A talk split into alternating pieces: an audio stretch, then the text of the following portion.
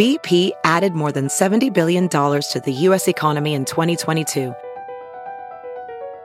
Investments like acquiring America's largest biogas producer, Archaea Energy, and starting up new infrastructure in the Gulf of Mexico. It's and, not or.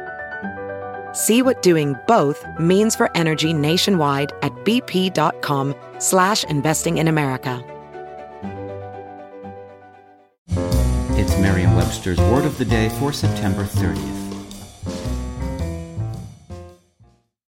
Today's word is rodomontade, spelled R-O-D-O-M-O-N-T-A-D-E.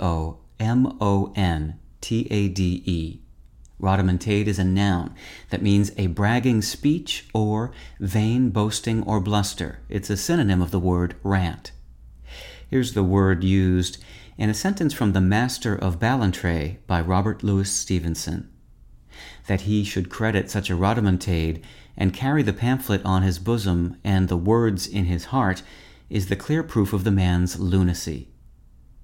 The word rodomontade originated in Italian poetry.